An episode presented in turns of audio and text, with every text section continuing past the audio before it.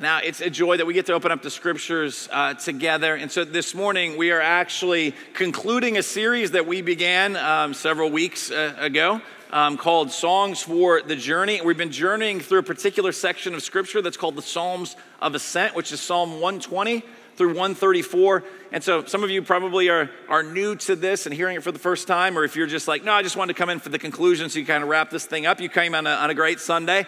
Um, the big idea is this as we, get, as we get into the text this morning is that God's people several times a year, the Lord would summon them, He would call them to come to Jerusalem and to worship and to be engaged in the sacrifices and the, the processes and, and all of this. It was this invitation in the presence of the Lord. And as the people would travel, they wouldn't do it as isolated individuals. In fact, was a picture for us, too, now looking back, of discipleship. That if you're a follower of Jesus, if you've taken Jesus seriously to, to take up your cross and to follow after him, like it is a journey and it's arduous and it's challenging and you don't know what is always around every every turn and there can be just a lot of challenges. And so, what we have in these Psalms, and part of the reason they resonate so much, part of the reason they've been such a balm sort of for just my own soul during this, this season, is because it deals with the honesty, the reality, the complexities of life. And that's always existed. But man, don't we feel that even more in 2020?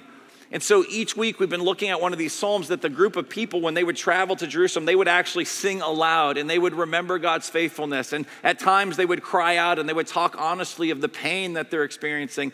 But in all of it, it was this continual, continual movement like we know where we need to be. And even as we just had these children up here, like we desire for them to be followers of, of, Jesus, but we know it can be a challenge at times, but there is great joy to be found. And so the Psalms, and these particular Psalms, these Psalms of Ascent, are helping us understand the journey of discipleship. And so I want to read today Psalm 134 is the conclusion. It's just three verses. And so if you brought a Bible, you can turn there. You can also get out your phone, go to cpwp.life and swipe over. You'll see a card. The second card should say message notes. What is up on the screen this morning's including this morning, including the text will be in, is all listed there. This space where you can actually take notes on your phone, email them to yourself afterwards. But I want to go ahead and just read this. And so as I read God's word, if you're able, would you go ahead and stand? Psalm 134 says these words. Come, bless the Lord, all you servants of the Lord who stand by night in the house of the Lord. Lift up your hands to the holy place and bless the Lord.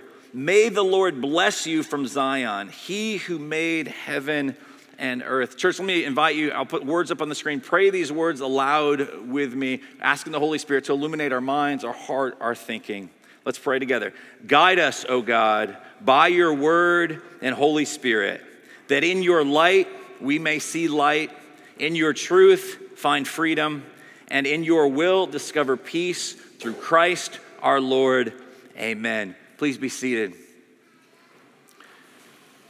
So, what we have here in Psalm 134 for this section, the first thing we just need to look at is this is an arrival. This is a conclusion. The people have been journeying now for some would have been days, some weeks, some it might even have been months that they've been journeying to get to their destination. And so, what we have here, and we'll look at this more in depth, but when it says, Come bless the Lord, they are at the spot now where they have arrived on the scene. Like they see Jerusalem, and it's not way off in the distance, like they are coming into the city. They are there. Now, think for a moment you know that joy, right? Like when you've been on maybe a long road trip or you've had a flight somewhere and it kept getting delayed and you finally get to arrive in your place. Like there's this exaltation, there's this, I can't believe we're here.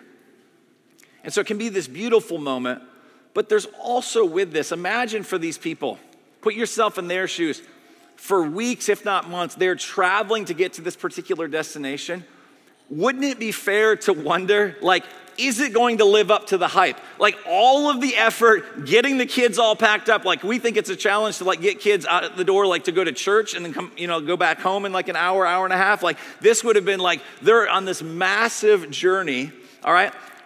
And the question that would be running through their mind as they arrive is like, is it going to live up to the hype? Is it going to meet expectations? Are there is there going to be is it going to be everything that they hoped it would be? And the reality is it's a very legitimate question. Because you and I know this pain. We know this reality, don't we? There is the ideal that you hope for, and then there's the reality. And we live in that space between where we still long for sort of the ideal, we're dealing with the reality of life, and it can create some really raw emotions when things don't live up to the hype, when they don't live up to the reality. And if ever there was a year where that is felt, it's this year, isn't it? The ideals that you had, the 2020, the play on words. If we got 2020 vision this year, it's like, oh, it's just a bunch of nonsense, right? Like, because within a couple short months, few short months, suddenly the ideal came crashing down and we're left with the reality. And we know what it's like to have disappointment, to have expectations, have hopes and dreams of something that might be, and for it to not go the way that we want. And we can sometimes even struggle to define that. Like, what word do we use for that? Or at least, what word do we use for that that's safe to say in church, right? Like, what is that gonna look like? And there's actually a German word that kind of gets at the heart of this. I'll put it up on the screen. And it literally means world pain or world weariness. And it's this idea of Weltschmerz, all right? So say it with me on three. Ready? One, two, three. Weltschmerz. There you go, all right? So now you learned a little bit of German this morning, all right? And there's this word that was crafted in that particular language to get at the reality of like, we have arrived, we got what we wanted, and yet it left us in a place of still just wanting more and a little disappointed. And if we could be honest, a little frustrated and a little disillusioned and just a world weariness. And so, as you think about your life and every journey that you've been on, everything that you hoped, when you had a picture in mind of like you're gonna arrive at a certain spot and everything you thought it would bring with it, does it always live up to the hype? It doesn't. I'm not meant, it's not meant to discourage us, right? And these aren't necessarily even bad things. Oftentimes they're really good things. But you think about it like you want to arrive. So maybe you go back to your teenage years and you want arrival with, can I break into this particular social group? Or maybe it was, could I get into this college? And then once you got into that college, maybe that you hope to get into, all right, and thought maybe I can get out of here without massive amounts of school debt. And then you maybe like, can I get this job?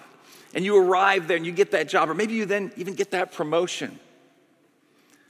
And we arrive to those moments, where you, meet that person and you walk down the aisle, or you see her walk down the aisle toward you, and you have this relationship. And then maybe you're like, oh, I can't wait to have kids. And then you, you have kids. Or maybe for you, it's like the arrival, the thing out there was retirement. Now you, you got that.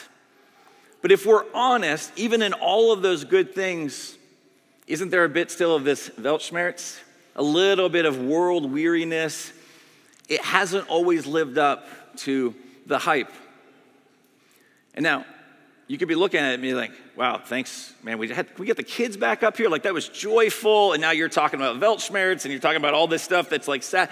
But we have to deal with this honestly because here's the beautiful thing that the scriptures point us to is not sticking our head in the sand and ignoring all the realities, but actually showing for us what is the thing ultimately that will not disappoint.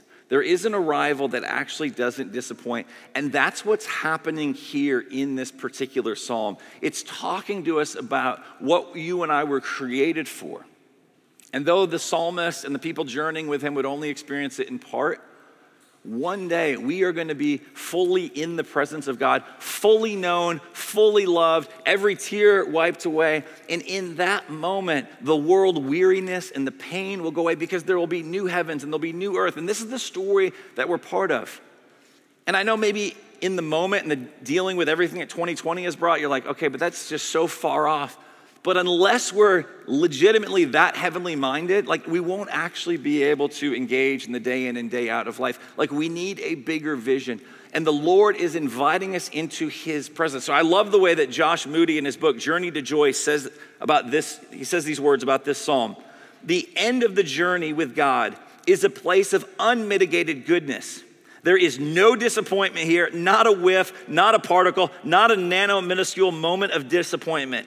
The person who follows the gospel journey on a pilgrimage with God through his life will end that journey with unmitigated, unparalleled, untarnished, complete, and utter blessing. Now, that's what we want. And that's this psalm is an invitation. It's a talking of this theme of blessing. As I read those short verses just a few moments ago, you probably heard that. So I just want to look very quickly at what's our response. What is our response to God and what is God's response toward us? Because there's some really good news. In the midst of hardship, in the midst of world weariness and world pain, there is an invitation here. And it's when we heed this call, when we heed this invitation, it actually is the best possible way to live. And so look with me at verses 1 to 2 again. We get this, we get this calling that we see. Come bless the Lord, all you servants of the Lord who stand by night in the house of the Lord. Lift up your hands to the holy place and bless the Lord. And so there's this invitation. Hey, what you and I are created for, this is calling us back to our original identity. Our calling is to bless the Lord. Not because the Lord needs anything, the Lord doesn't need anything from us, but rather we're called to bear witness to all that He has done. And through this journey, through the various songs that we have looked through in these Psalms of, of Ascent, we have seen a call back to like remember the Lord's faithfulness, remember his mercy, remember his kindness, remember the way that he saw you through those impossible situations. And the fact that you're here today means that, listen, the Lord's mercy, they are new every morning. Like right now, we are bearing witness to that reality. And it doesn't mean that things always go perfectly. But there's a call, will you bless the Lord? And so the psalmist says, Come, bless the Lord, and then lift up your hands and bless the Lord. And when it uses this language of those who stand by night in the house of the Lord, they're approaching the temple. And scholars and commentators will believe, like, what, what is probably happening here is they're looking out, and there were people, they were like temple attendants, that maybe part of, uh, they're maybe part of the Levitical attendants that were supposed to be there and they had a role to play. Imagine it being like in the middle of the night, and their, their role for that particular night is to, to stand there and to go through some of the process. And you can imagine, because they're human, that it might be kind of difficult. But now this crowd of people is like rolling up on Jerusalem, and they're calling to them that are there, these temple attendants. They're like, come on, join in. Like we're here. We're, we've waited for this moment. And so there's this come, let's bless the Lord together. They're not naive about the pain of life but they are focused on we were created for the presence of the Lord. And that's what this journey has been about. And so, church, just let me put this very simple question before you. But I think it's a question if we took seriously would change the trajectory of our life, of what our discipleship would look like. Will you and I join in? Will we bless the Lord? If we're honest, most of us, even if we wouldn't maybe even use words this way. Our thoughts oftentimes are more focused on cursing than blessing, critiquing than blessing. Lord, what are you doing? Why is this happening? Lord, and, and we can bring those questions. The Psalms are full of it. Like it's full of all that sort of like honesty and just sort of all of those, um, I guess, just dealing with the reality.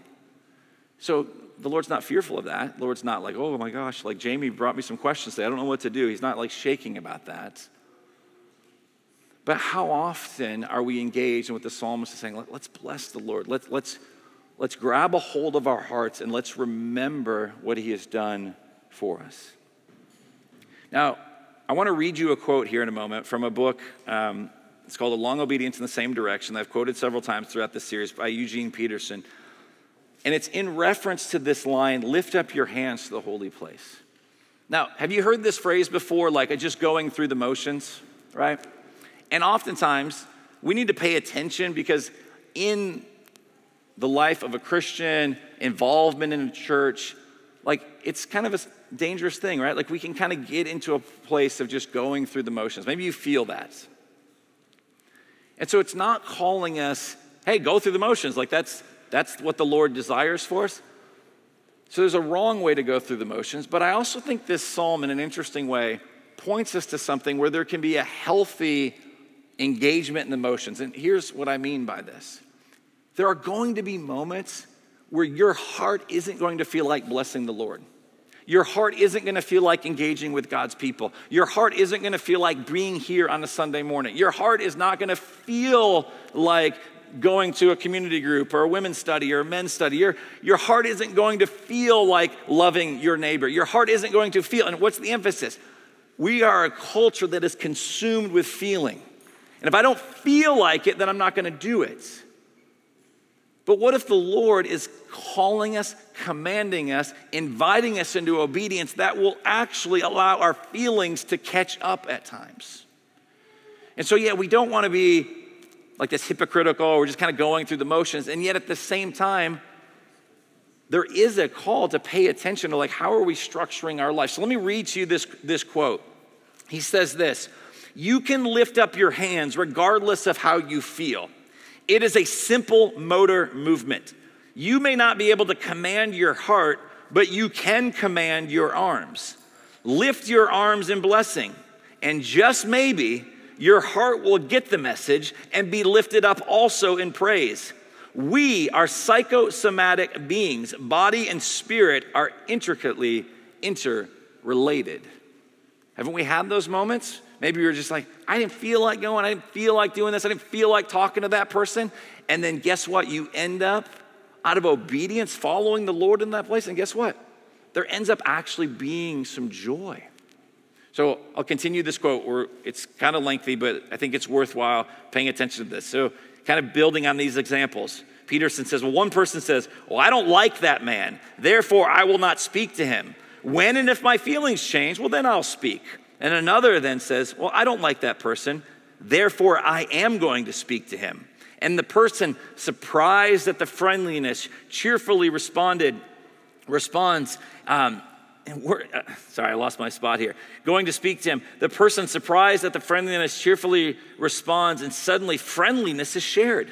One person says, I don't feel like worshiping, therefore, I am not going to church. I will wait till I feel like it, and then I will go. And another says, I don't feel like worshiping. Therefore, I will go to church and put myself in the way of worship. In the process, she finds herself blessed and begins in turn to bless. Think there's an invitation in this psalm. In the midst of the ideals of life and the realities of life, and where we live in this tension, and there's this Weltschmerz, and there's this world weariness and pain, we're like, oh, what do we do? What if we took the Lord's calling seriously? We're not going to do it perfectly, but what if we trusted Him and said, All right, Lord, you tell us to gather as God's people. Now, here's what I want you to hear.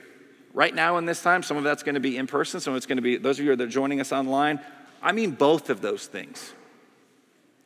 There, there's a call still to love your neighbor, not just when the pandemic lifts, right? Because I also wonder how many of us just subconsciously, right? We keep hearing, I can't wait till 2020 is over. Like, you all know this, right? Like, the calendar, like, the, the ball's gonna drop in New York City, all right? Um, and we're gonna have this big celebration, and it's gonna say 2021, and we're gonna still be in the same spot, basically, right? And so we can't be putting all our hope in, like, well, when this thing happens, when I arrive at this, when we arrive at 2021, boom, it's gonna be amazing. No, when we arrive at 2021, I don't know what's gonna be going on with the pandemic, but there's still a brokenness. And it's not just out there, it's in my own heart, it's in your heart. Like, what are we to do with that?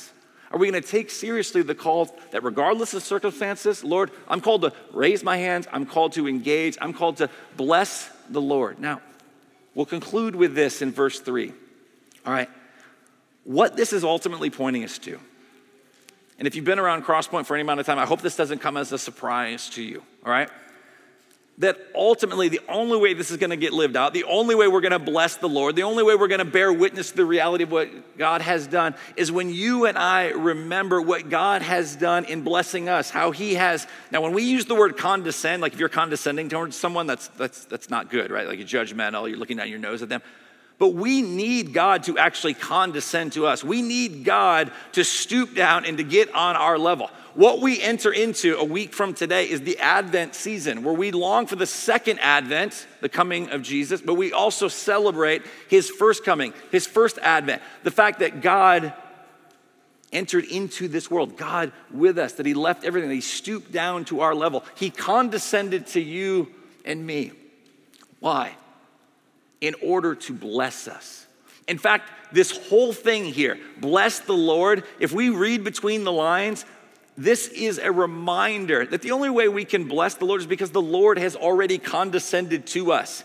It's a reminder of the story that we're part of. Because at the end of the day, the Lord doesn't, you know, look out and be like, man, I'm really bummed out today. I'm kind of, I'm not in a good mood. And, you know, and the Holy Spirit's like, oh, what's going on to the Heavenly Father? And it's like, yeah, you know, like these guys from, these people from Crosspoint, they haven't really been, you know, blessing me. And so I'm, I'm just, a, you know, I'm a little bit of a bummed out. I'm a little melancholy today. Like, He doesn't need us, right? He literally doesn't need you or me.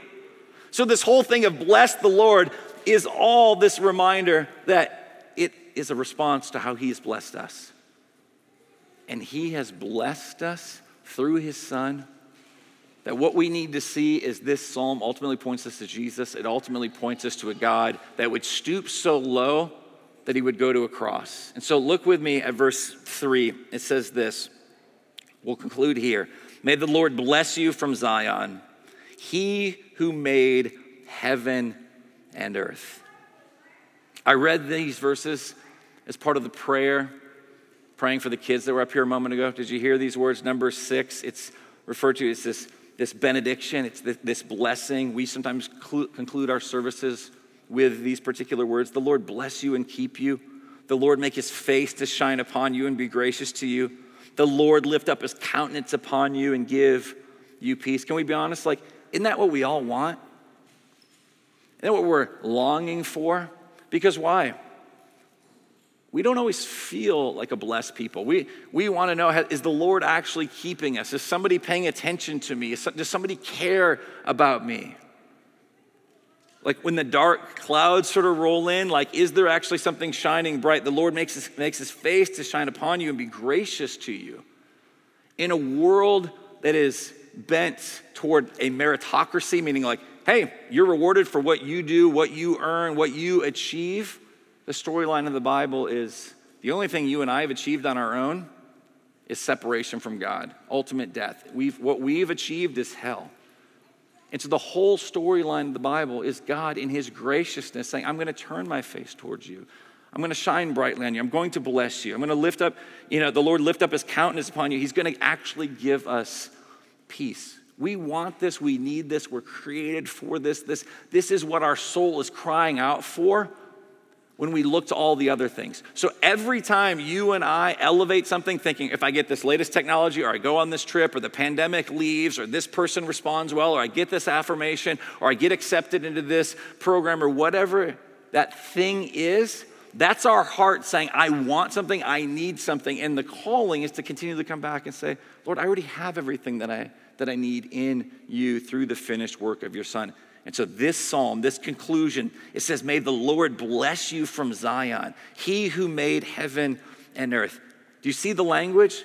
It's both a powerful word, the maker of heaven and earth. This is the God that we worship, all right? And yet, it speaks of Zion. It speaks of a very particular place with a particular people. That God is both powerful. One way we can talk about is He is transcendent, but He's also immanent, meaning He is close, He is with you, He's a brother, He's walking alongside you, He knows what it's like to be tempted, He knows all of those things. That's what the scriptures are communicating, all right? That that's the picture there, that God is powerful but he's not distant. And so, church, let me encourage us in this. As we not only wrap up this series, and as we enter into the Advent series, remember the God that condescended. Remember the God that stooped low. Remember the God who left everything. Remember the God that we, our hearts are crying out for a blessing. And the only way that you and I get the blessing is if Jesus takes the curse. That's the only way this is going to happen. You and I deserve the curse, the wrath of God, and yet Jesus steps in. So be encouraged in these words. Paul would write to a church in Galatia, Galatians chapter 3, 13 to 14.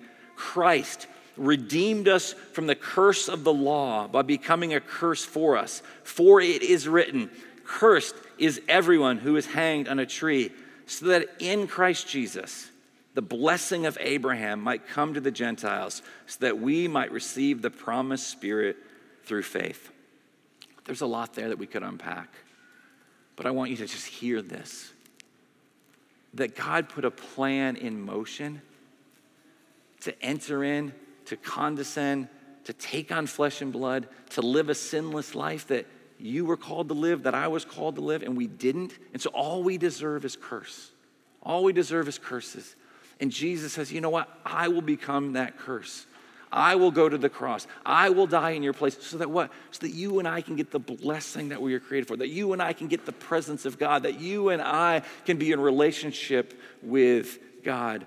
That's the good news. That's what these Psalms have been teaching us. That's what this Psalm has been teaching us. That's what the entire Bible is teaching us. It's a story of God's rescue mission to get us back.